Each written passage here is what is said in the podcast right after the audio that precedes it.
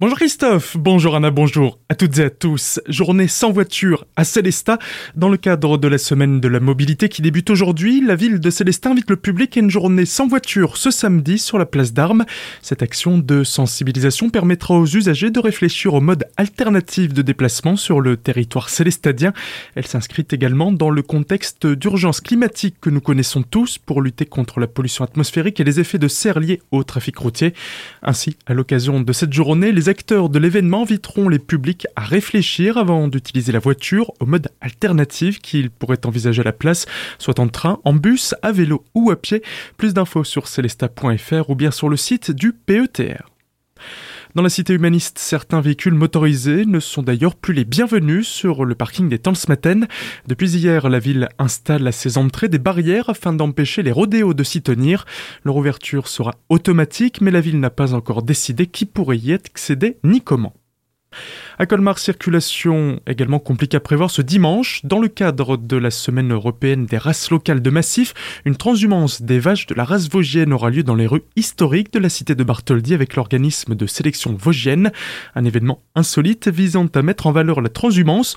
Plus d'infos sur colmar.fr pour connaître les restrictions de circulation. Journée européenne du patrimoine, un programme chargé en Alsace ce week-end.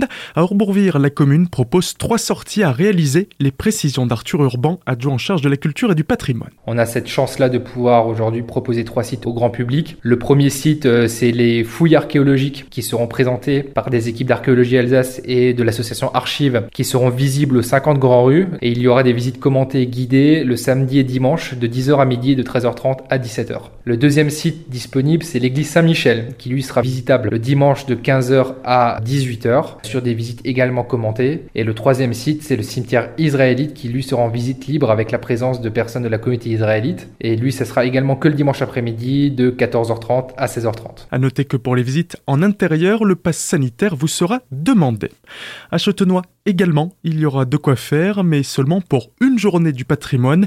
Rendez-vous ce dimanche dans cette cité médiévale du centre Alsace. Christine Gilles, adjointe à la culture, nous donne le programme. La découverte des trois édifices religieux baroques, l'église Saint-Georges, la chapelle Sainte-Croix et la chapelle Sainte-Anne, qui seront toutes ouvertes de 14h à 18h. Il y a plusieurs découvertes dans l'après-midi, notamment trois passages du veilleur de nuit qui vous propose de découvrir le quartier du château, départ devant l'église, un tour du village commenté à 15h30, également départ devant l'église, et des visites guidées des remparts à 16h et à 17h. Et j'ajoute qu'à côté de l'église, se trouvera une maquette géante du siège d'un château fort qui peut également intéresser petits et grands, tout comme le jeu de piste qui avait été réalisé l'année dernière par l'association des Amis de la Bibliothèque de Châtenois et que nous utiliserons à nouveau cette année. Là aussi, il faudra vous munir du pass sanitaire pour les visites en intérieur. Le programme est à retrouver sur le site internet de la commune.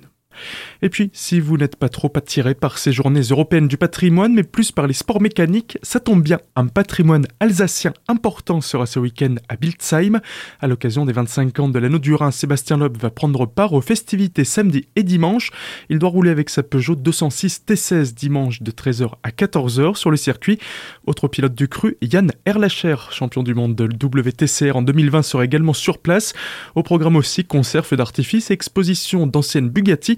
Plus d'infos à retrouver sur le site de l'anneau du Rhin. Tout de suite, la météo, suivie du retour de la matinale avec Christophe et Anna. Très belle matinée à toutes et à tous sur Azure FM.